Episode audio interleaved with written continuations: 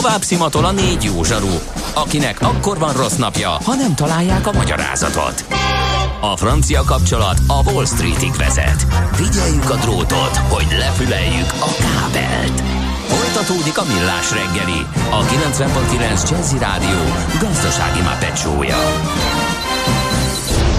A pénznek nincs szaga. Mi mégis szimatot fogtunk. Szép jó Szép jó, jó napot az, kívánunk, az. igen, mindenkinek. Meglepődtem, hogy az adás végére lejjebb vettem a fülesemen a hangerőt, mert már szétdurrant a fejem. Szóval mindenkinek nagyon szép jó napot kívánunk. Megy tovább a millás reggeli, itt a 9.9 Jazzy Rádió, 4 10 után járunk 2 perccel a stúdióban, mi álló Csandrás. És Gede Balázs, 0 30 20 10 9 0 9 SMS, WhatsApp és Viber számunk is ez.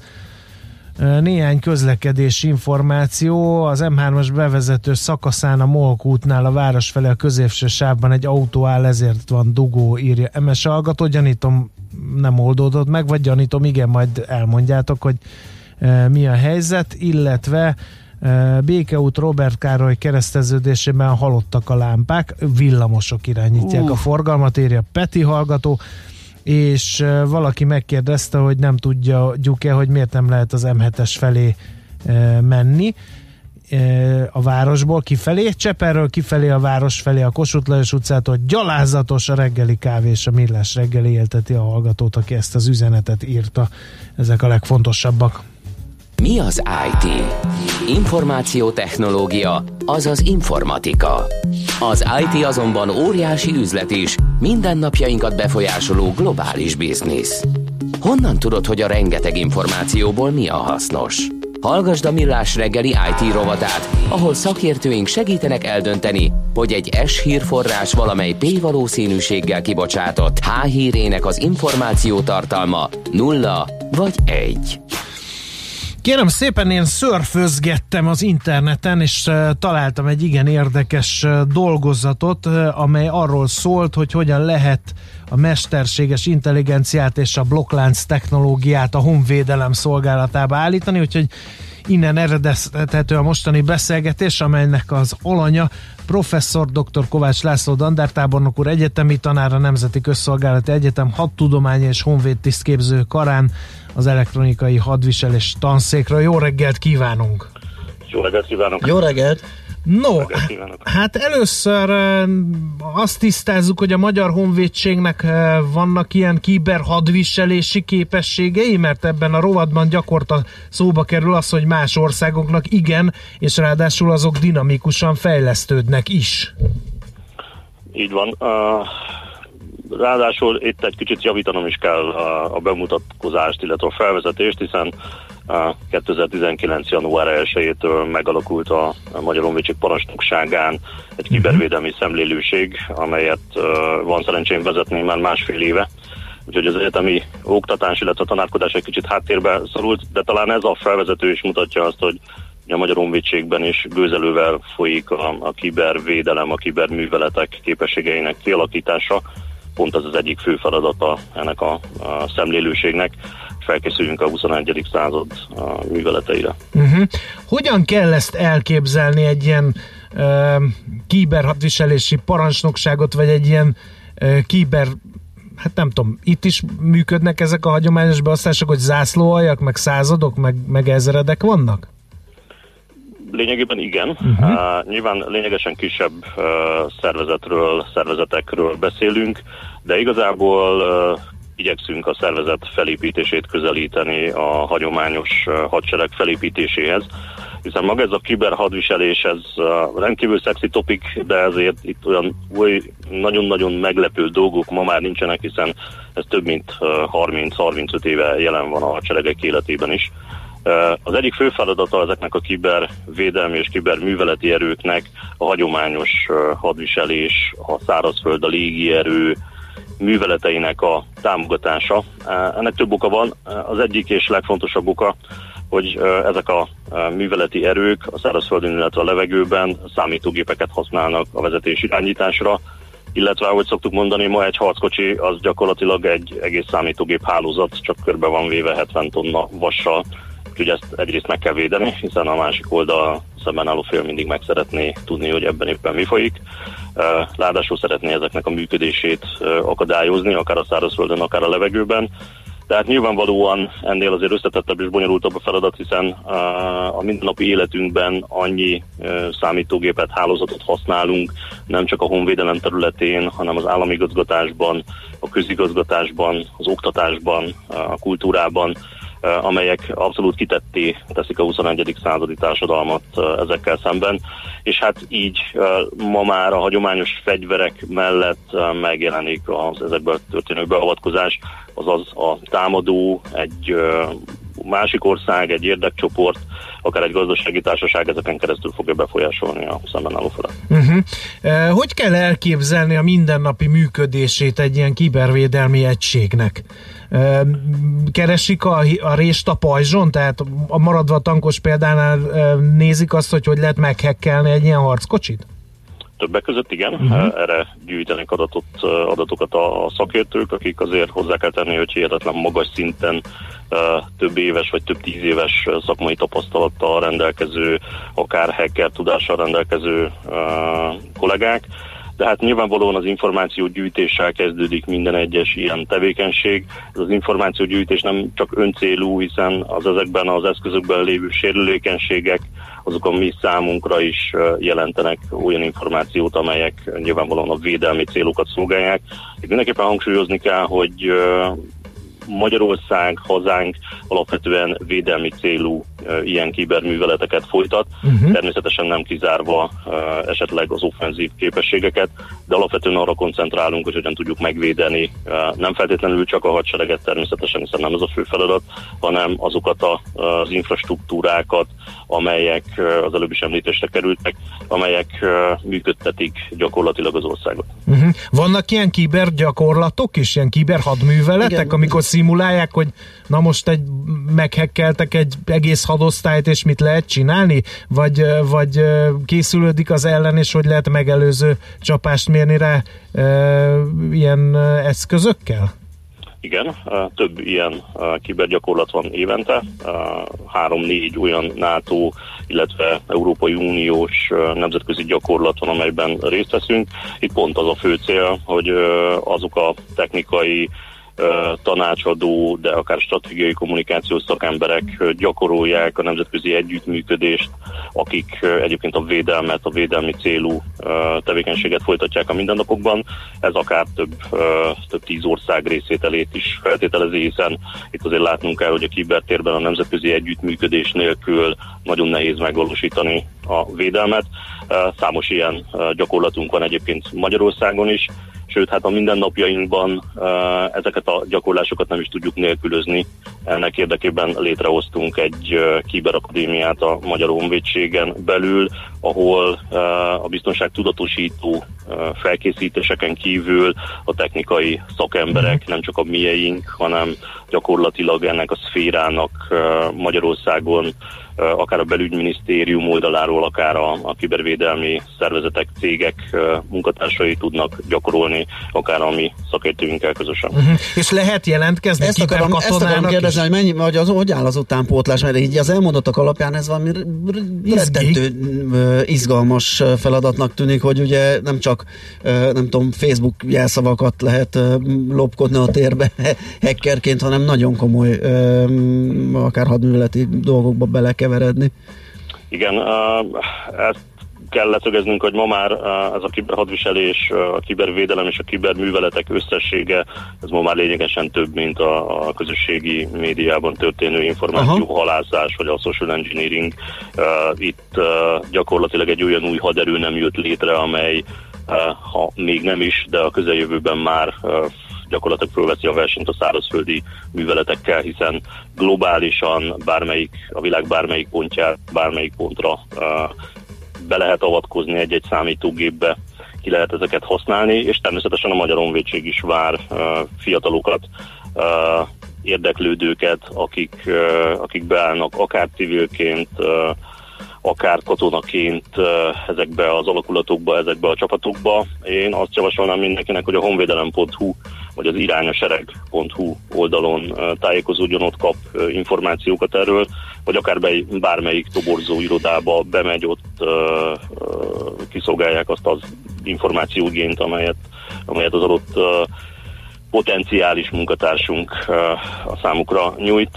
Nagyon sok ilyen fiatalt várunk nyilvánvalóan a következő években, nem feltétlenül csak programozókat és nem feltétlenül csak hackereket, hanem olyan elemzőket, akik a technikai uh-huh. kérdéseken kívül akár a, a, a műszaki terület más kérdéseivel, de akár a a kultúra, a közösségi média összefüggéseivel is foglalkoznak. Tehát akkor, hogyha jól értem, hogy civilként is, és akár a honvédség állományán belül is katonaként is lehet ezt tűzni. Ezt azért kérdezem, mert ugye a szemem előtt a hacker az hát ilyen kocka szerű fiatalember, akit nem tudok elképzelni katonaként, de akár lehet ugye, hogy kap egy rendes katonai kiképzést és jó fizikumú, és amellett végzi ezt a feladatot.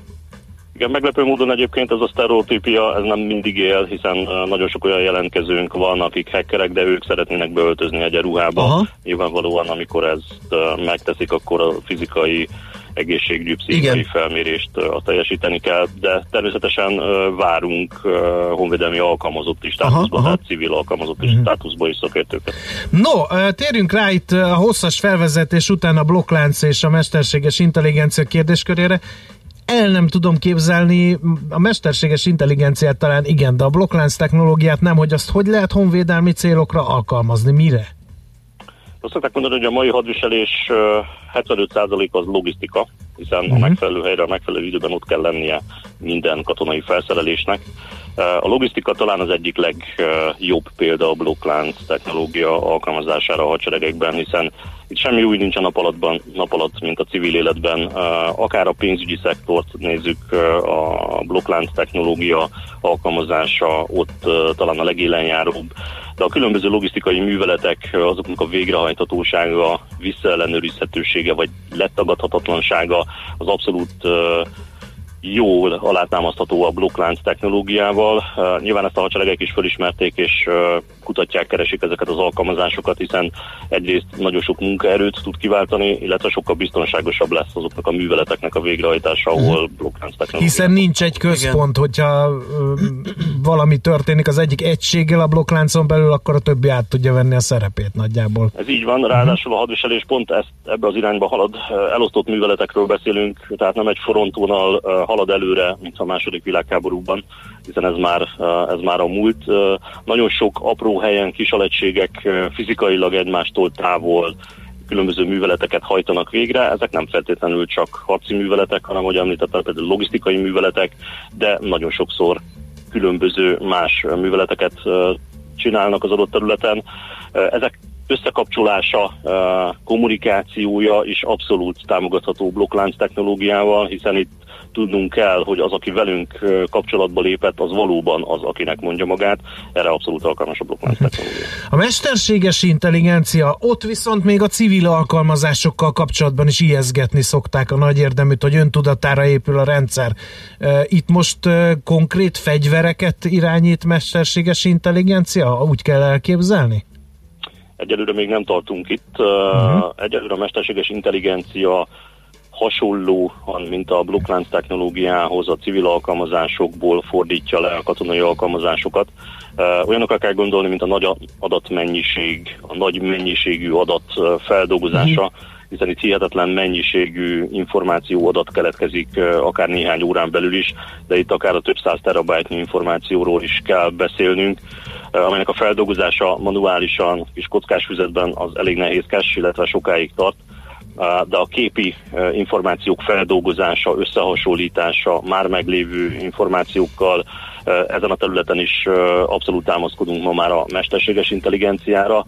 De hogy visszakanyarodjunk egy picit a kibertérhez és a kiberharcosokhoz, a mi felkészítéseinkben is használjuk a mesterséges intelligenciát, hiszen azok a kiberlőterek vagy cyber range amiket használunk, mesterséges intelligencia alapon adnak újabb és újabb feladványokat a, a uh-huh. képzendő vagy magasabb szintre jutni akaró szakértők számára. Tehát a mesterséges intelligencia használata az gyakorlatilag csak a, a képzelet szabhat át, hogy mire használjuk a hadseregben. Uh-huh. Mennyire lehetnek lehetőségei a Magyar Honvédségnek ezen a két területen? Mert tehát ugye nem vagyunk egy tankgyártó, és nem vagyunk egy harci repülőgépgyártó nagyhatalom. Most indult újra kézi fegyvergyártás is Magyarországon. De azt szokták mondani, hogy szeretik az IT cégek Magyarországot, mert hogy rengeteg jó informatikusunk van. Lehet ez kitörési pont, hogy mondjuk a, a védelmi megoldásokat fejlesztünk, kibervédelmi megoldásokat, vagy éppen pont fordítva kibertámadó fegyvereket? Én úgy gondolom, hogy abszolút igen. Van egy honvédelmi és haderőfejlesztési programunk, amely megfelelő ütemben halad előre. Többek között ennek egyik eleme az új fegyvergyár és hazai összeszerelésű, később hazai gyártású fegyverek kialakítása ennek keretében gyakorlatilag, ahogy említettem, másfél évvel ezelőtt a Magyar Honvédség vezetése is átalakult. Ez a vezetés ez nagyon sok elemet magában foglal, többek között egy modernizációs intézet került fölállításra, akiknek pont ez a feladata, hogy ezeket az új technológiákat, amelyekről az előbb is említést tettünk, ezeket föltárják, fölmérjék és lefordítsák a katonák igényeit, a civil kutatófejlesztő vállalatok, egyetemek kutatóműhelyei számára, és olyan együttműködés keretében hazai bázison történjen meg ezeknek a elemeknek a használata, amelyek valóban az itthoni hazai tudást, hazai célra fogják felhasználni. Tehát ez egy nagyon egyértelmű és egy nagyon pozitív folyamat. Ráadásul az információtechnológia kutatása hazai különböző műszaki egyetemeken abszolút élenjáró. Én azt is mondanám nyugodt szívvel, hogy világszínvonalú. Ezek becsatornázása nem csak a Magyar Honvédség, hanem a védelmi szféra egészében többek között ezen a modernizációs intézeten keresztül történt. Uh-huh. Hú, nagyon, nagyon érdekes terület, igen. Volt, igen. Köszönjük szépen. Nagyon hálásak vagyunk az információkért, köszönjük szépen, és akkor jó munkát kívánunk Önöknek. Én köszönöm, jó műsort, jó munkát. Viszont, Viszont hallásra. Viszont hallásra. Professzor dr. Kovács László dandártábornok úrral, egyetemi tanárral beszélgettünk, a, hogyan alkalmazzák a mesterséges intelligenciát és a blokklánc technológiát a honvédelem területén, meg hát ennek kapcsán beszélgettünk e, arról, hogy a magyar honvédségnek micsoda e, kibervédelmi képességei vannak, és mit csinálnak a kiberharcosok. Na hát annyi időnk maradt, hogy uh, hírek jönnek Schmidt Andival, tehát pedig jövünk vissza, folytatjuk a millás reggelit még hozzá tőzsdenyítás körüli információkat osztunk meg szakértőinkkel. Mára ennyi bit fért át a rostánkon. Az információ hatalom, de nem mindegy, hogy nulla vagy egy. Szakértőinkkel minden csütörtökön kiválogatjuk a hasznos információkat a legújabb technológiákról. Műsorunkban termék megjelenítést hallhattak. Éppen külföldre készülsz vállalkozásoddal? Szeretnéd tudni hol, hogyan és mennyit kell adózni? Ismerd meg a világországainak adózási sajátosságait a Millás reggeli világjáró adórovatával minden hétfőn reggel 8 és fél 9 között. Az adóvilág rovat támogatója a BDO Magyarország Kft. Könyvvizsgálat, könyvelés, adótanácsadás. Mert semmi sem biztos, csak az adó. Valahol még az sem. Reklám. Újra a megszokott nyitvatartással és jobbnál jobb akciókkal várunk a Duna Plázában. Naprakész információkért kövess minket Facebook és Instagram oldalunkon. A látogatásod előtt kérjük, hogy mindenképpen nézz utána oldalainkon, hogyan tudsz biztonságosan vásárolni. Részletek dunaplaza.hu Reklámot hallottak. Rövid hírek a 90.9 Jazzin. Megszűnt a koronavírus járvány miatti veszélyhelyzet. A rendkívüli jogrendet járványügyi készültség váltja fel. A tömegközlekedési eszközökön és a boltokban továbbra is maszkot kell viselni, a jogszabályban viszont már nincs szó a 65 évesnél idősebbek számára fenntartott idősávról, a boltokban tehát újra korlátozások nélkül lehet vásárolni. Hamarosan kinyitnak a mozik és a színházak is, a márciusban meghirdetett hitelmoratórium az év végéig érvényes, az ingyenes parkolás pedig július 1-én szűnik meg. Éjfél óta az Európai Unió tagállamainak állampolgárai, valamint a szerb, a svájci, a lichtensteini, a norvég és az izlandi állampolgárok szabadon beléphetnek Magyarország területére. Ezzel párhuzamosan a magyar állampolgárok mentesülnek a karanténba vonulás kötelezettsége alól, ha ugyanezekből az országokból térnek haza. 2023-ban Horvátország és Bulgária is bevezetheti az eurót. A két ország még idén elérheti a bevezetés előszobáját. A hírt az Európai Központi Bank igazgatósági tagja Fabio Panetta jelentette be a Le Monde francia lapnak adott interjúban. Az LKB tag egyrészt elismerően nyilatkozott azokról az erőfeszítésekről, amelyeket Bulgária és Horvátország fejtett ki a közös valuta alkalmazása érdekében, másrészt hangsúlyozta, hogy mindkét ország jelentős mértékben támaszkodik a turisztikai ágazatra. Karambolozott Boris Johnson, a brit miniszterelnök jaguárja épp elhagyta a Westminster palota kapuját, amikor egy tüntető kifutott elé. Az autó hirtelen befékezett, ami miatt a konvoj második autója belehajtott a miniszterelnöki kocsi hátuljába, írja a 24.hu. Egy embert letartóztattak, Boris Johnson nem sérült meg. Súlyos betegség után elhunyt Benedek Tibor háromszoros olimpiai bajnok, Európa és világbajnok vízilabdázó. Öt olimpián szerepelt, éveken keresztül a Nemzeti Együttes csapat kapitánya volt. Kemény Dénes 2010-ben kérte fel, hogy segítse edzőként a csapatot, majd 2013-tól 2016 végéig töltötte be a válogatott szövetségi kapitányi posztját. 2020 május elején vonult vissza a vízilabdától.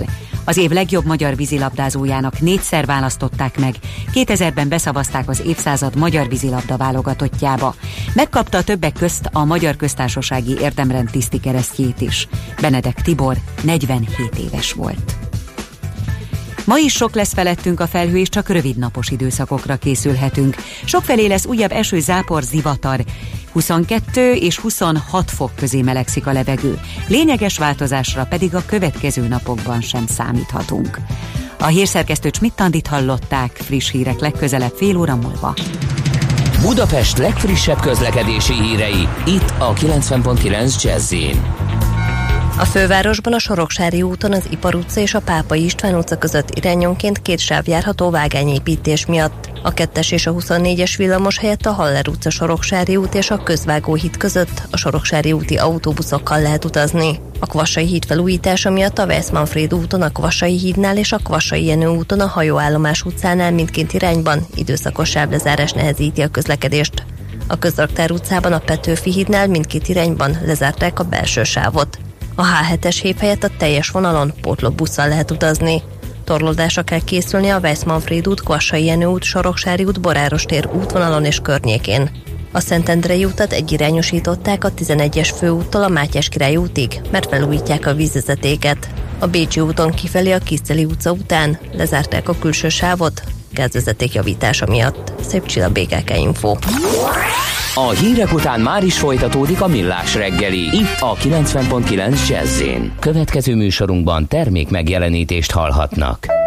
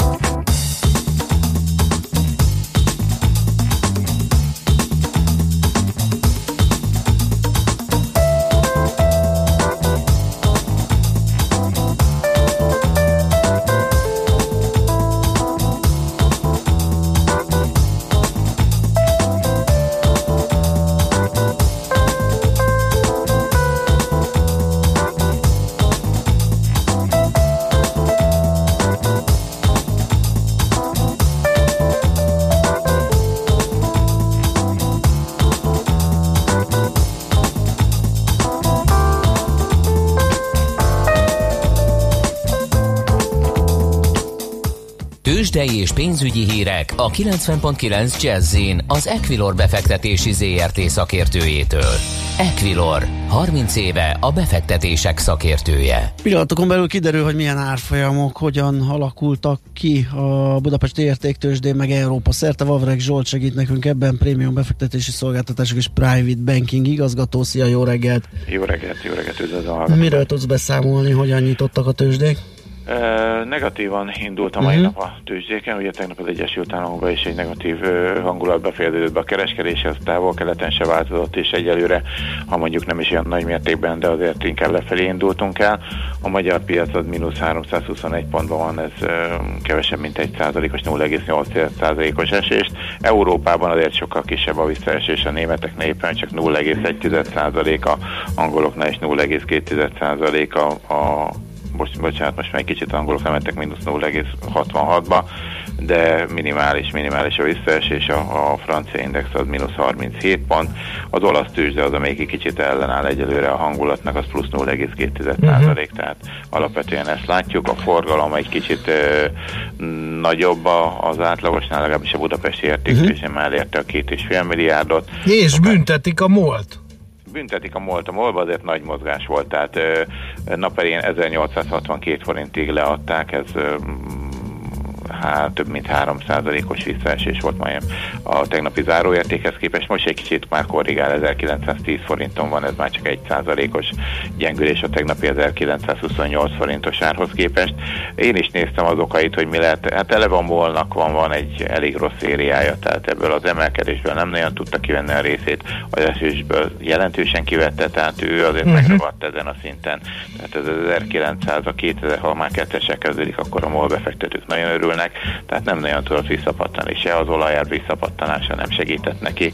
Tehát ö, elég rossz szériában van, és hát vannak ilyen hangulatok, amikor meg nagyon-nagyon be tudják ütni. Mm, igazából nem nagyon tudom. Ok nélkül is, aha. Igen. Waberersnek sincs jó napja, hogy így elnézem a Hát jó volt a tegnapi, azt hiszem. Igen, igen, ott tegnap volt egy nagy értékű emelkedés, és akkor most azt korrigálja uh-huh. le, tehát ott van egy mínusz 3 százalék, 16 ezer darabos forgalommal, tehát azért ez még nem olyan ö, vészes, és hogy azt nézzük, hogy most 910 forinton volt az utolsó kötés, most 960, de hát 928 a eladó, tehát ha valaki megvenni az eladót, akkor egyből ö, felére csökkenne uh-huh. a visszaesés, tehát elég nagy a vétel és az eladás között a különbség, tehát ez nyilván a likviditás ö, hiányának tudható be.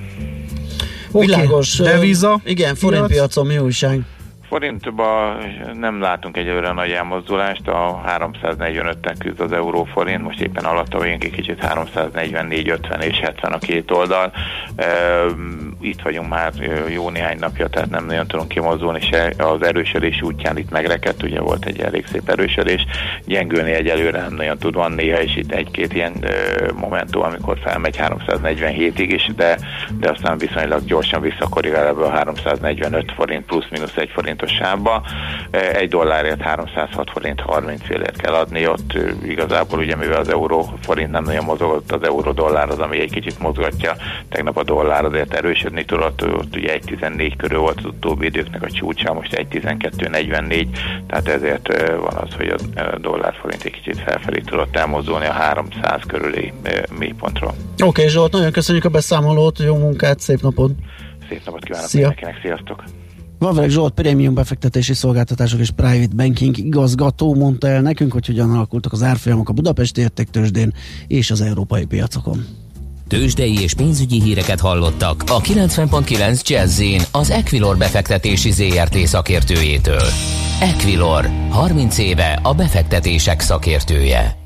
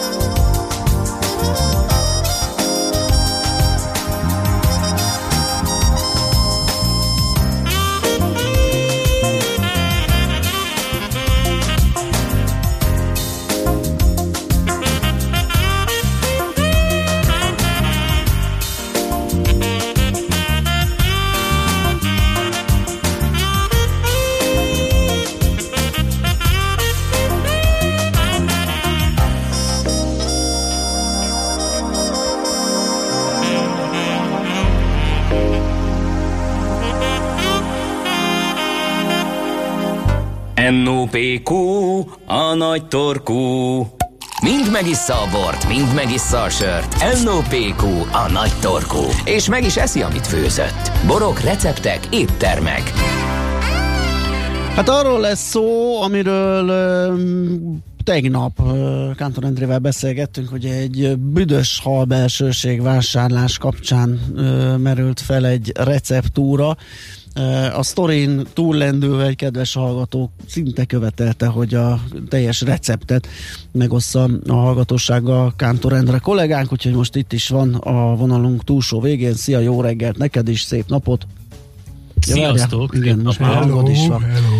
Na, e, akkor a büdös sztorit azt elfelejtjük, ugye az volt, hogy egy, egy, egy lejárt szavatosság. Ja, azt hittem egy, köz, az, az azt hittem egy közös, közös ismerősünkről fog most mindjárt szó esni, de...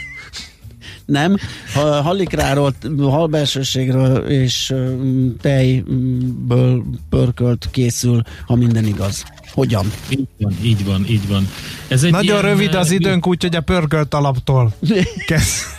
A hagyma kockázáson túl vagyunk. András, ezt direkt neked szánom egyébként ezt a receptúrát, mert tényleg gyakorlatilag beletrafáltál, hogy hogy kell készíteni hiszen lényegében ugye egyébként a, kicsit visszamegyek a halikrának és a haltejnek nagyon sok felhasználási módja van, főleg tavasz környékén, amikor eléggé bőséggel fordul elő ilyesmi, és hogyha már itt tartunk, akkor egyet fontos elmondani, hogy a hazai vizekben lévő halak közül egyedül a márna ikrája az, ami nem fogyasztható, ugyanis az mérgező. A márnának hasonlítanak a, az ilyen belső szervei a, az olyan tengeri halakéhoz, mint például a rája, tehát abban a szempontból, hogy, hogy a mája, meg, a, meg az ikrája, meg, a, meg a, az ilyen belső szervei nagyon sok a D-vitamin, és az, az elég kemény reakciókat válthat ki.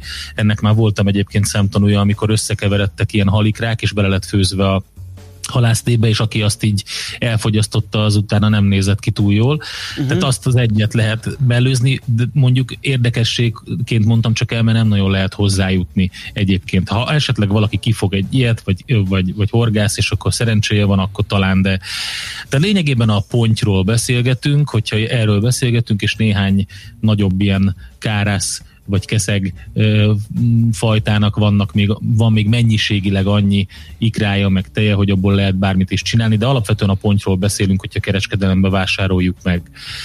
Na, ö, sokan úgy használják fel, hogy belefőzik a halászlébe, teljesen jó, klasszikus. Hallottam olyat, hogy krémet készítenek belőle, halikra krémet, olyat is hallottam, hogy picit így összezúzzák a halikrát, és akkor lepirítják egy hagymás alapon, tojást raknak rá, és akkor ebből ilyen tojás a szerű valami készül, illetve sült keszegek mellé szokták a, főleg az ikrát úgy tálalni, hogy ugyanúgy berakják a, a paprikás lisztbe és megsütik, a haltejből pedig lehet ilyen ö, olyat, mint a, mint a velőből készíteni, tehát ilyen velőrózsákat.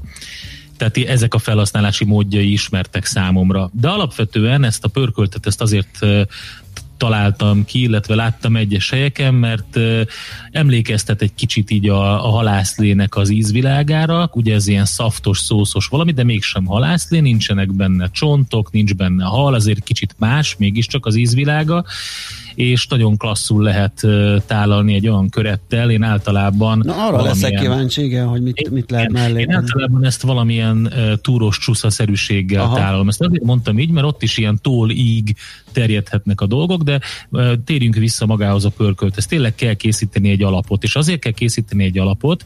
Abban egyébként, hogyha akarod, akkor, akkor lehet már elő, eleve lefőzött alaplével, valami halcsontokból, fejből, ilyesmiből készült alaplével dolgozni, de megmondom őszintén, hogy nálam soha nincs ilyen, mert ez mindig el szokott fogyni a halászlével, és akkor ez gyakorlatilag ezt, ezt hagyta. Vagy a másik véglet, hogy nem fogy el és megromlik. Egyszer kísérleteztem, hogy majd nekem lesznek mindenféle alapleveim, és aha. hát nem lehet jó szag a hűtőbe. Na mindegy, szóval igen. igazából Én nem is jártam a sonkalével, a húsvéti sonkalével, hogy de elteszem majd az jó kis babgulyáshoz. Igen, igen, igen, sajnos ez macerás. Uh-huh.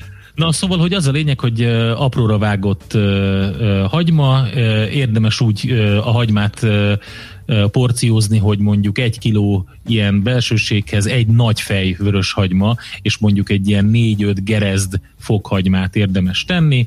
Ezeket apróra összevágjuk, fokhagyma, hagyma egybe mehet, ezeket valamilyen zsiradékon felpirítjuk, és ott a valamilyen zsiradék az fontos, hogy én egy picit szoktam vadítani azzal, hogyha van otthon jó minőségű füstölt szalonna, akkor egy pár darabot abból beleteszek ez egyébként tök jól megy ehhez a, a, az ételhez. Nem kell eltúlozni, mert akkor a szalonnának az íze fog dominálni. Az a lényeg, hogy legyen benne egy pár kis íze, és akkor lehet mondjuk zsírral, valami jó minőségű zsírral, de akár olajjal is a, a hagymákat dinctelni, kis szalonnát bele, és akkor ebbe rakom a, a, bele a paprikát, ugye a tört paprikát, amit úgy szoktam porciózni, hogy körülbelül egy ilyen másfél evőkanál szokott ehhez menni ehhez az adaghoz, hogyha egy kilóval számolunk. Azt egy kicsit így összepirítom a, a, ezzel a dinsztelt hagymás cuccal, és akkor... Nagyon vigyázzunk, fel... hogy ne keseredjen meg, Igen. ne égessük ne, nem, oda. Nem szokott megkeseredni, nem szokott? én nem tudom. Nekem még soha nem sikerült, ez egy olyan legenda szerintem. Nem, hogyha... az létező, azzal vigyázni kell. Az idő, hát... időben abba hagytad, ez csak azért úsztad meg. Jó, hát nézd, ha nem nagy lángon csinálod, az a lényeg, hogy kicsit meg kell várni, hogy a zsiradékkal össze dolgozódjon a paprika, mert akkor az jól feloldja utána felöntöd egy kis vízzel, nem kell sokkal, egy, mit tudom én, egy két-három centi vízzel felöntöd, és akkor ebbe lehet rakni mondjuk egy fél paradicsomot, meg egy fél bevágott paprikát, egy picit. Erre szokták azt mondani, hogy lecsósítjuk, hát ez igazából nem lecsósítja, csak ad egy kis ízt neki. A, pap, a paradicsomban meg van némi sav, ez nem, ez nem, ez nem rossz és akkor hagyni kell, hogy ez az alap egy kicsit úgy összefőjön, hogy jól a paprika elfőjön benne, és miután a paprika elfőd benne, utána lehet beadagolni a, a, hal ikrát. Először az ikrát, utána a tejet. A tejnek sokkal kevesebb idő kell, az ikrának több. Az szokott gyakori hiba lenni, hogyha túlfőzik az ikrát, akkor megkeményedik, akkor nagyon kemény gombócos, gombócos lesz. A másik az szokott lenni hiba, hogyha az ikrát ebből a tokból kivágva teljesen ilyen törmelékesen szórják bele, mert akkor, akkor az egész teljesen szétmegy, és egy uh-huh. ilyen mhm. pép lesz szóval belőle, az nem jó. Tehát benne kell hagyni ezekbe a tokokba, később el lehet majd vágni, akkor, amikor már megfőtt, de addig nem szabad piszkálni, mert szét fog esni. Amikor az ikra ö, ö, látszik, hogy elkezdett így, így összeállni, összefőni, megfőni, akkor lehet bele, belerakni a tejet, de figyelni kell arra végig, hogy ez a pörkölt alap, ez ilyen ne, ne túlságosan nagyon forjon, de azért forrásban legyen mert különben az lesz a gond, hogyha kevergeti az ember, megint szétesnek ezek a viszonylag ilyen puha belsőségek. Akkor utána ugye bemegy a tej, kicsit kevergeti az ember, és lényegében kész is van. Né, ha azt lehet még csinálni, hogy amikor az ikrát meg a tejet beletettük, akkor egy kevés, tehát egy ilyen fél deci fehér vagy vörösbor, mind a kettő mehet bele, teljesen jó kipróbáltam, de ez is ízlés kérdése. És amíg ez egyébként készül, előtte az ember lefőzi a tésztát, én ezt a, hogyha nem házi tésztát csinálok, akkor ezt a nyolc tojásos ilyen lebbens tésztát szoktam ehhez használni, és akkor itt jön az, hogy hát milyen uh, túróval, ugye a jutúró az finom dolog, de megmondom őszintén, hogy túl markáns ízvilágú Aha. ehhez. Tehát az ikra és a tej az nem annyira erőteljes ízvilágú Igen. valamit, nem szabad szerintem. Tehát lehet, én már csináltam úgy, hogy sima tején túróval tökéletes, ezt meg lehet bolondítani egy nagyon kevés kaporral is, de az is olyan, hogyha sokat raksz bele, a kapor is elég erős, Igen. intenzív vízvilágú. Tehát mondjuk egy kevés kapor, vagy például snidlinggel meg lehet bolondítani, vagy akár kis petrezselyemmel is, az is tök jó, vagy pedig rikottával is lehet csinálni, az is, az is teljesen jól működik. Aki mondjuk szereti ezt a jutúrós ízvilágot, használhatja azt, csak én azt mondom, hogy, hogy, hogy annak szerintem nagyon markáns, pikáns íze van, szóval a, ne, én, én nem azt szoktam használni.